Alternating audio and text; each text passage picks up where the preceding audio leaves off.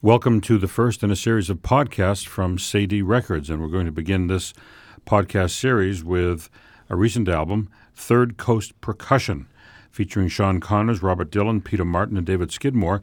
And the album is dedicated to the music of Steve Reich, and we're joined by one of the members of the ensemble, David Skidmore. David, welcome. Thank you very much. Thanks for having me. First, tell us a bit about your background. Well, like my bandmates, I'm a classically trained percussionist. So we all four of us met while studying music at Northwestern University, and we all majored in percussion performance. And there, at the time, was a wonderful percussion professor who was a real champion of chamber music for percussion, Michael Burritt. While we were there, we studied with him, and we kind of caught the bug from him for chamber music for percussion, and fell in love with it, and decided we wanted to dedicate our careers to it. And ten years later, that's still what we're doing. So the group was founded 10 years ago? Yep, 2005. This is our 10th anniversary season. So it's a percussion ensemble. How does that differ, if it does at all, from other ensembles like a string quartet or other chamber ensemble? Well, we model ourselves off of the chamber music model. So, very much we're modeling ourselves off of a string quartet. I mean, we approach rehearsals that way, we approach the repertoire that way, our performances that way. So, the main differences are repertoire. A string quartet plays music that's hundreds of years old or brand new music. And the oldest music that we play as an ensemble is about 70 or 80 years old. So, happily for us, that means a lot of commissioning new works and playing the works of the, the great composers of our day. Did you ever wonder what it would have sounded like if somebody had commissioned Beethoven to? Uh, I think the end of the Ninth Symphony is pretty much what you would have gotten.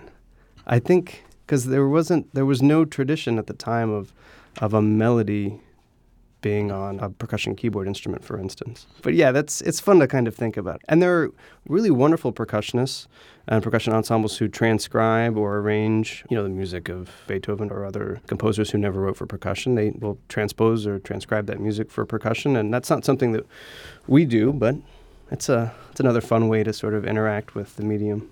Is that little Turkish march in the Ninth Symphony? Is that what you're thinking? Exactly. Of? Yeah. yeah. da da da da da da with the cymbals and the triangle and it's really charming actually. It's kind of what, what's so funny about that that is a perfect example of what percussion music is still doing today. That was completely exotic at the time. That was the music of a in heavy quotes foreign culture being brought to austria and it sounded exotic. It sounded like you know this other world that most people in the audience had probably not visited. And in an interesting way i think percussion music has continued that tradition of celebrating the music of largely non Western cultures and bringing it into a framework that we think of as Western European predominantly of composed music. A lot of those notions have been exploded in the last few decades, and that's wonderful. You see people from all over the world writing composed music. But Steve Reich, for instance, visited Ghana when he was a young man and learned some of the drumming traditions of that country and it was a huge influence on him and the music that he wrote. Well, uh, you've jumped a little bit ahead of the gun because we're going to talk about Steve Reich. This album is dedicated to Reich. What drew you to recording his music? Well, we've been playing Steve Reich's music since the group was founded. And that's, I think, a very natural thing for a percussion ensemble because Steve Reich is one of the best known composers that's writing music today. And very happily for percussionists, a lot of his most important work features percussion instruments very prominently. And a lot of the musical ideas that he works with in his pieces just fit perfectly on percussion instruments. So basically, over the course of the 10 years that we've been playing music together, we've always played Reich's music and sort of, I think, waited for the right time to put our stamp on it. 2016 will be the year of Steve Reich's 80th birthday, so it's a kind of a momentous occasion and, and maybe a, a good time to celebrate this amazing composer and everything he's done for the world of percussion music. Are there many Reich pieces for just percussion? You've chosen four. How did you come upon these four? There are more than just the four that are on this record that are for all percussion or predominantly percussion instruments. But these are the four that we play the most. They're the four that naturally become a part of our repertoire. We love everything about being a percussion quartet, which means both playing on instruments that are easily identifiable as percussion instruments like drums, and keyboard instruments like the xylophone or the marimba or the vibraphone, and occasionally playing on much crazier stuff. On a John Cage bass, you might play on tin cans. But we are really, I think, drawn to keyboard percussion instruments. And so those feature very prominently in this particular album and the pieces that we chose. So we're going to hear a selection from Mallet Quartet. Um, tell us a little bit about this piece in particular and the movement we're about to hear. Sure. So this is the newest piece on the album. Um, it was written uh, just a handful of years ago, and this is actually the piece on the album that we've probably played the most. It calls for two marimbas and two vibraphones, and it uses a lot of the ideas that Reich has become known for over the years, like, for instance, one idea being introduced in one player's part, and that exact same idea happening in another player's part, but offset by a beat or two beats. But what's interesting about Mallet Quartet is that he's working in longer phrases here. He's writing really melodies, which, if you work backwards in his career and look at the earlier music, the idea of a melody in the traditional sense is not something you would think of in Steve Reich's music. But with his later works, he is writing melodies and really beautiful melodies. And yet he's still using his signature compositional language. So these melodies are offset from one another, and the offsetting of those melodies creates this kind of beautiful other music that is more than the sum of its parts. So let's hear the third movement from Mallet Quartet. Our guest, David Skidmore, along with his colleagues Peter Martin, Robert Dillon, and Sean Connors.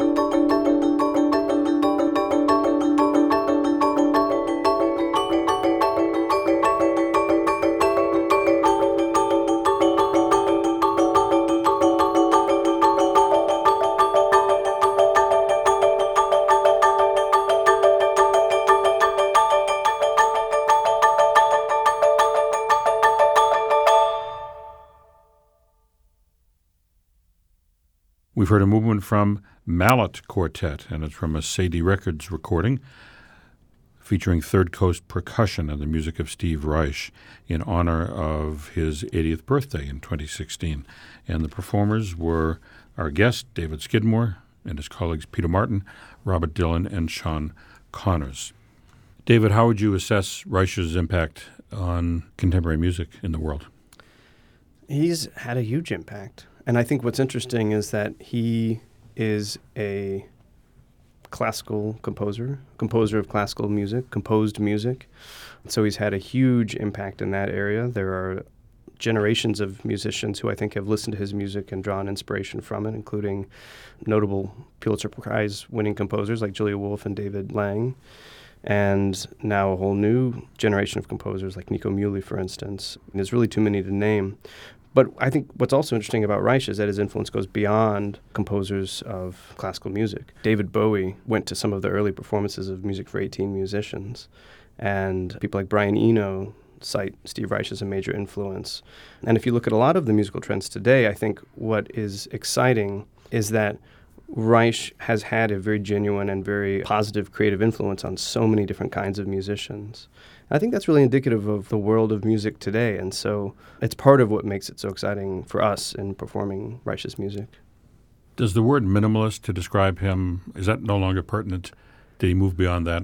I think he never liked it, but I think that he, at a certain point, probably made his peace with it. Like any other label, it's limiting and it's not entirely right. I don't know if impressionist painters liked being called impressionist, you know.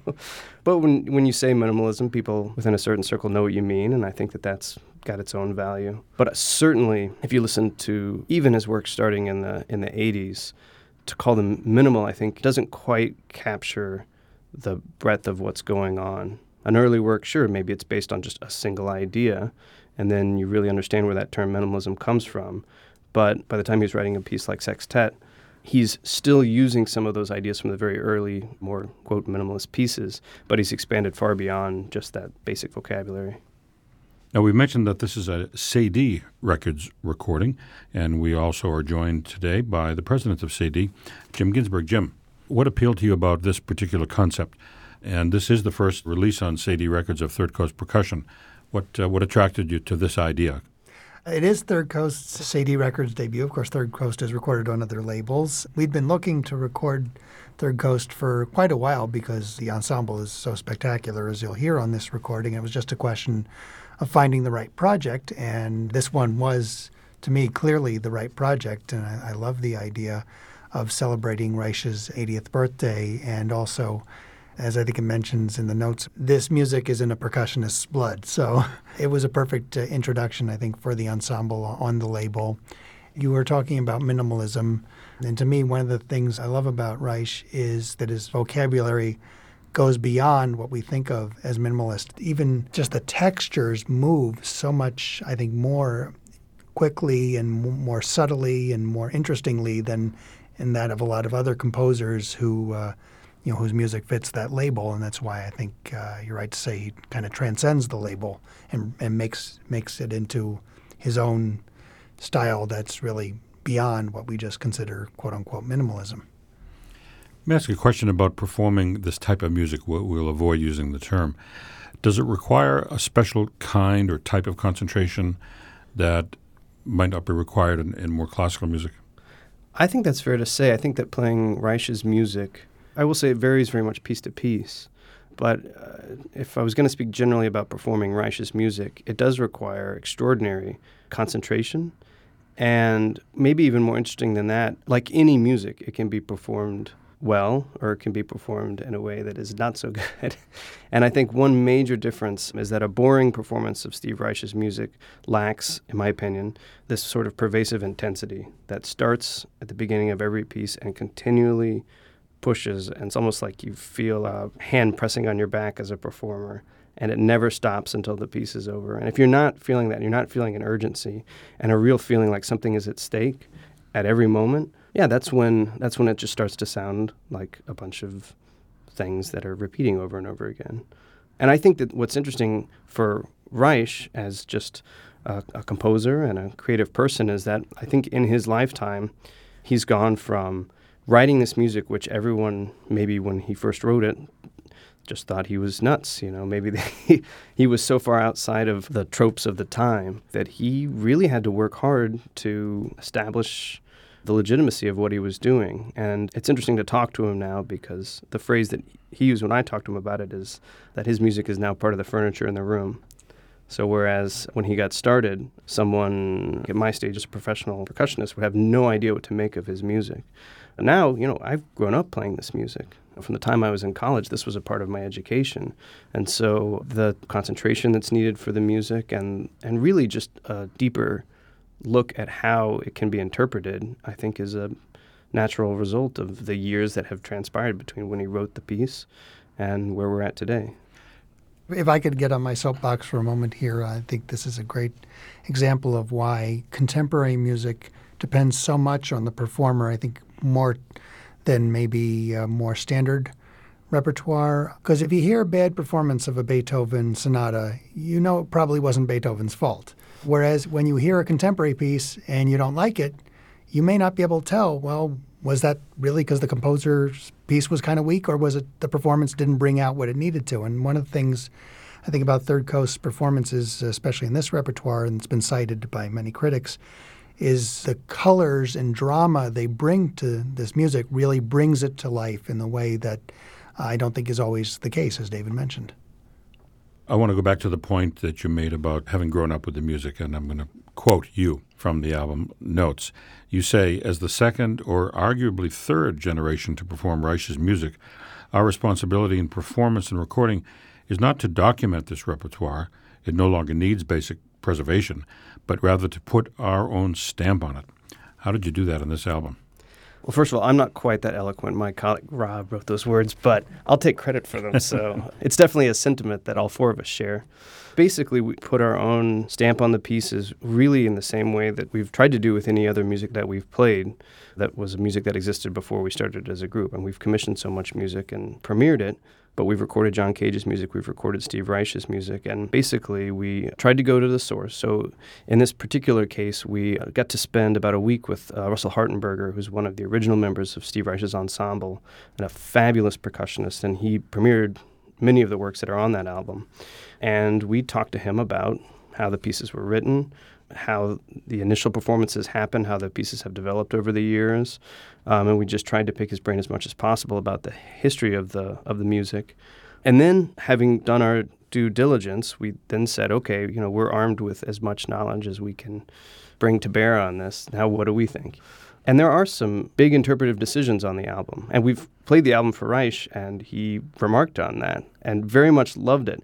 I think the exact words he said were sometimes people ask if my music allows for interpretation, and I can think of no better response than to just play them your entire album, mm. which for me is like the best compliment because we don't change anything, you know, we're not changing notes and rhythms, but we are hearing it a certain way and we're playing it a certain way. And that's what composed music has been about for centuries. And I hope that for Reich, that's way more exciting than just another album coming out that sounds exactly like the album of his music that his ensemble put out 30 years ago because to me that means it's it lives on you know and it's now got a life of its own i think in a really exciting way as president of Cedille Records, I produce about half of the recordings on the label. I can't take credit for this one, but it is a spectacular production. And I think really, when we talk about the colors and the drama, we have to give some credit to the production team. Could you talk a little bit about who they are and what they contributed to the project? Yeah, absolutely. So we worked with an engineer named Dan Nichols, who at this point we've actually worked on every single one of our recordings with. He's been with us since the very first album that we recorded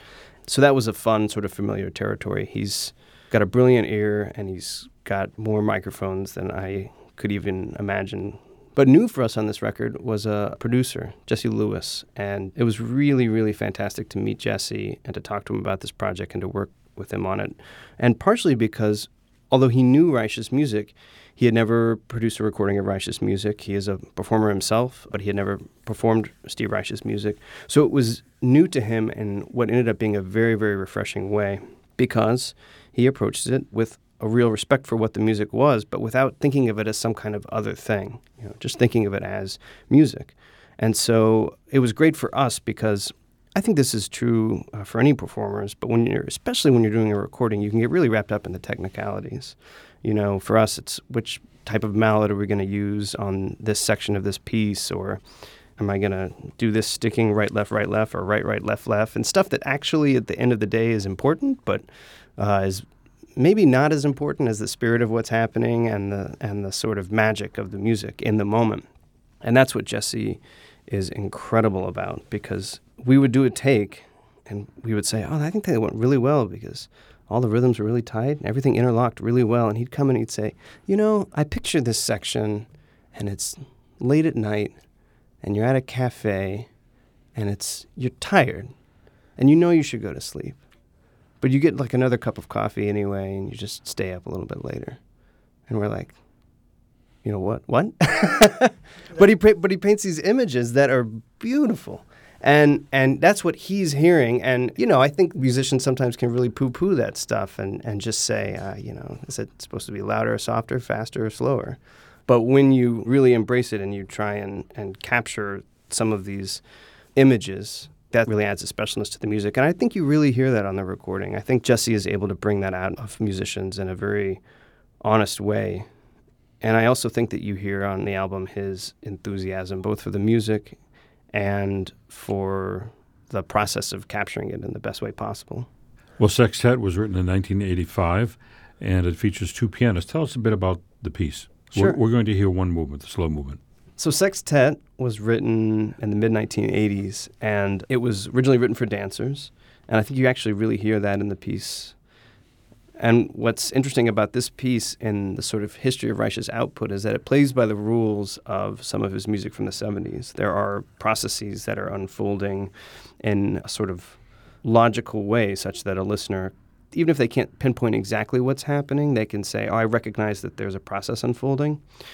But what's very interesting here is that Reich starts to break from that mold completely. So, in particular, the transitions between the movements are these really dramatic musical moments that are just through composed. So, it's almost as if a process is unfolding and then there's an explosion that's this transition that leads us to the next movement and the next set of processes. So, we'll hear the third movement, and what we'll hear first is one of these explosions. So, we're coming from a very calm and quiet second movement, and then bang, out of nowhere we sort of shift gears, and then we're in the third movement, which is my personal favorite, and I think some of the most dramatic music that's ever been written for percussion.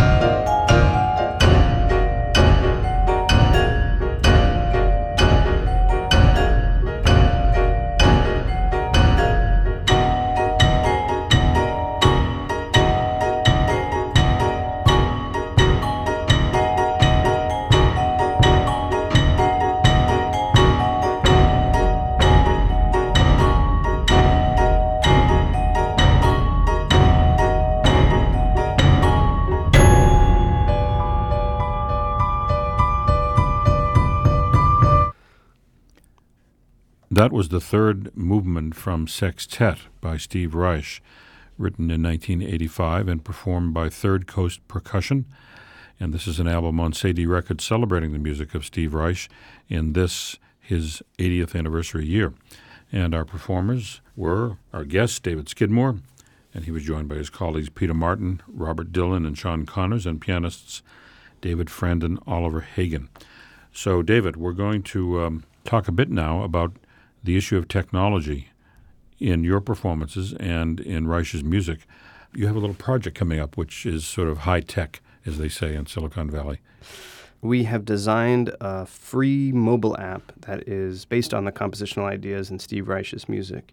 And it's a sort of a companion to the album. We basically take the musical ideas that are in this album and in so much of Steve Reich's music, and we kind of unpack them and have created three games that uh, the users can play to interact in real time with these compositional processes. So, for instance, one of the things that Reich does is he puts his own spin on a musical idea that's hundreds of years old, the idea of a canon, where one musical line is happening and then the same musical line is played by a different instrument, but starting at a different point in the pattern so that there's this sort of dovetailing effect, almost like an echo effect in the music.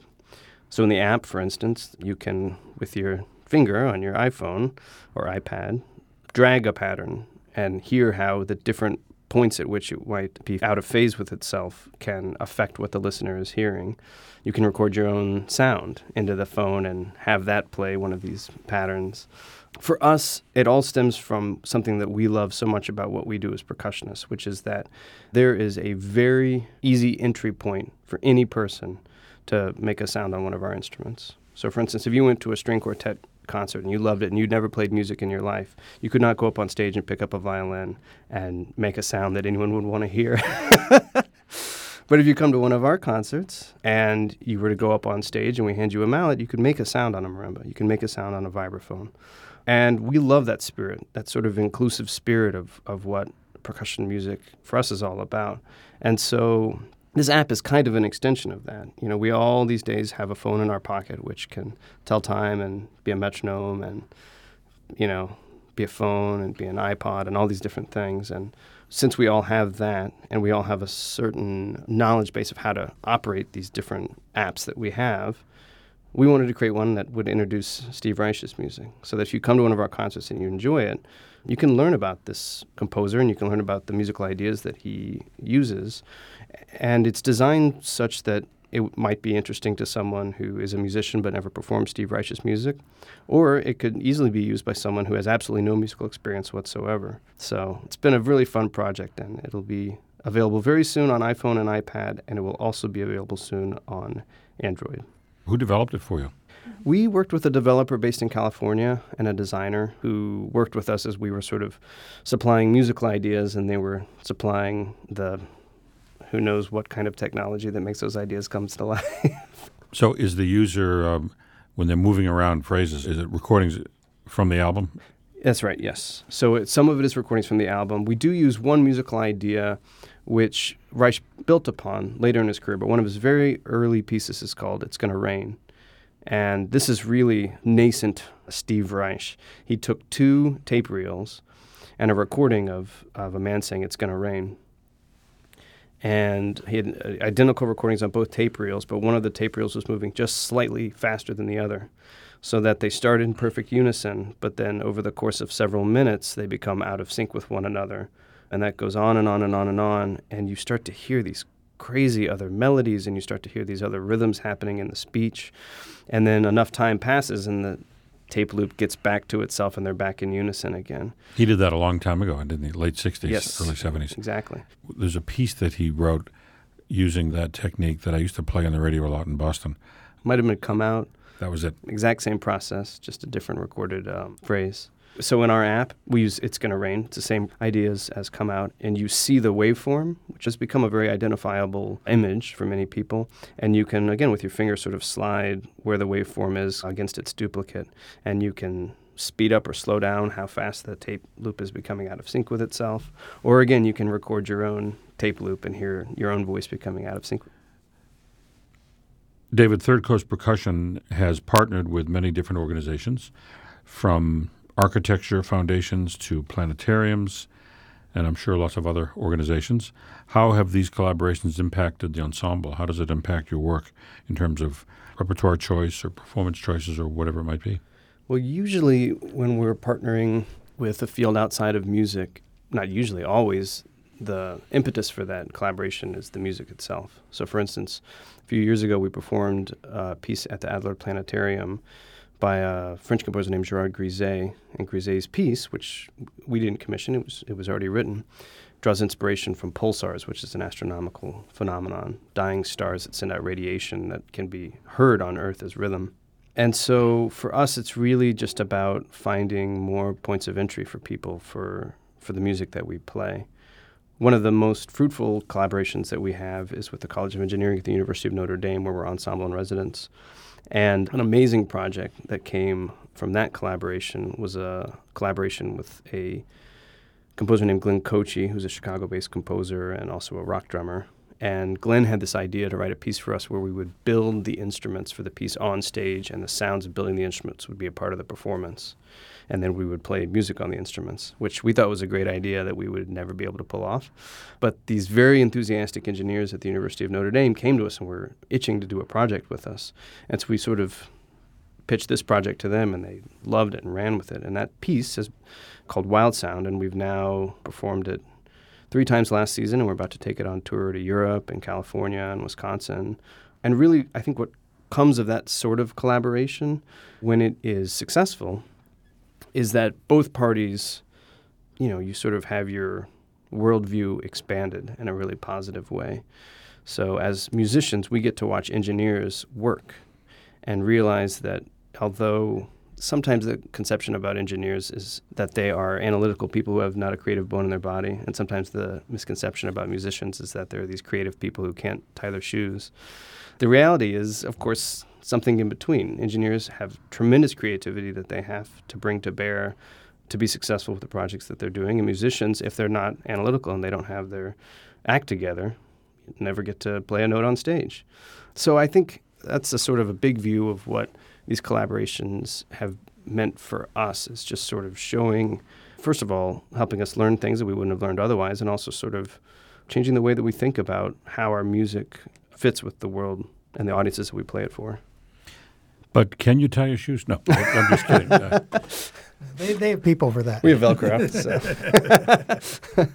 but but in these collaborations that you mentioned, I think there's another element. You're talking about performing at a planetarium or with a rock uh, musician. Isn't it also about expanding the audience for what you do? Yeah, absolutely. That's absolutely the case. We are passionate about the music that we play. We love it, and people who come to our concerts tend to love it. And so the biggest uh, thing that we work on is getting more people to come to the concerts. I think if it was just that, we wouldn't bother doing these collaborations because they're a ton of work. And if the creative output wasn't enhanced by these experiences, it wouldn't be worth it alone to just bring the piece in front of more people. But bringing this music that we care so much about to new audiences is a big part of what we do. So, David, tell us about this 1994 piece, Nagoya Marimbas, kind of an interesting title. Sure. I think the most interesting thing about the piece is that it's the most often performed work on the album. It's a huge part of what it means to study percussion today. So, students all over the world play this piece, and there's a practical reason for it. It takes two performers. It is very virtuosic, but you know, at any music school, you can hopefully find a couple people who've got their chops together enough to do it. It takes two marimbas, whereas sextet also needs two pianos, two vibraphones, two synthesizers, two bass drums, and crotales. And the piece is an unfolding of the sort of processes that Steve Reich's music is known for, but it's also very melodic and it has a really beautiful harmonic language. Reich cites, especially John Coltrane, bebop musicians, and sort of jazz harmony as a major influence on his harmonic language. And I think you hear that the title Nagoya Marimbas is in reference to who commissioned it and where it was premiered. But everyone hears something different, and I think that there's maybe a little bit of the country that inspired it in the piece as well.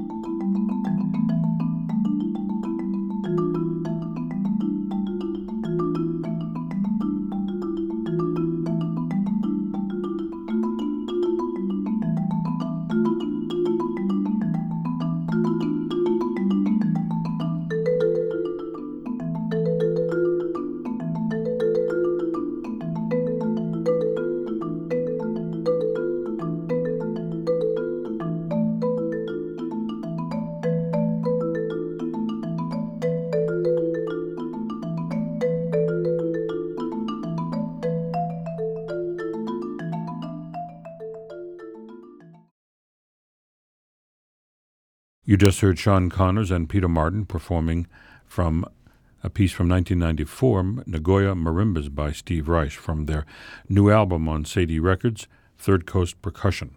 And it's in honor of Steve Reich's 80th anniversary. You talked earlier about how you worked with a member of Steve Reich's ensemble as part of your study of this, but then came up with your own interpretations.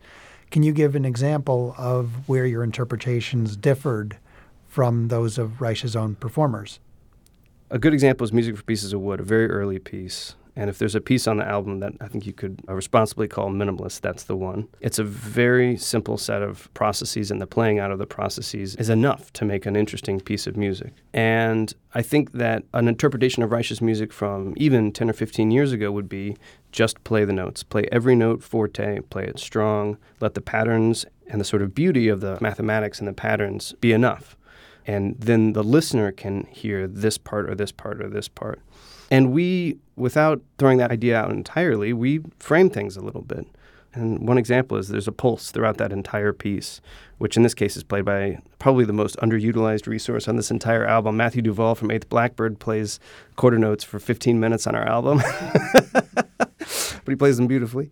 A pulse starts, and then this very recognizable rhythm that Steve Reich composed comes in on one block of wood and then a second player enters with what we in Third Coast think of as a solo line. It's a single note and just a single note repeating.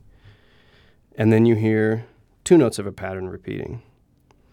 And then you hear three notes of a pattern repeating. And eventually, what happens is that second player has built up the entire pattern that the first player was playing, but it's just offset by three quarter notes.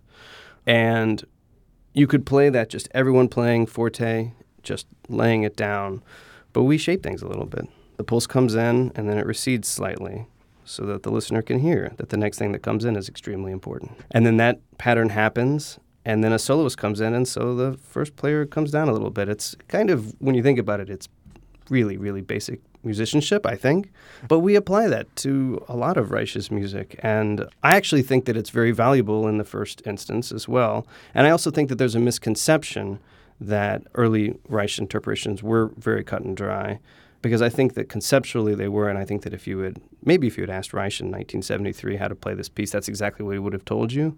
But actually, I think really good musicians kind of do these things naturally anyway, and we just made very conscious decisions about it. And you can extrapolate that to the entire album. We just, you know, we make interpretive decisions. We play with a tempo here, we play with the dynamics here. We phrase everything because, you know, music exists in phrases as far as we're concerned. Since we're going to end the podcast with a clip from uh, Music for Pieces of Wood, uh, can you talk for a moment about your own part? Because you're the last one in, but it seems to me the moment you come in, you're dominating the texture, and it's really your rhythms that kind of redefine everything else that's going on and that's been going on until you came in.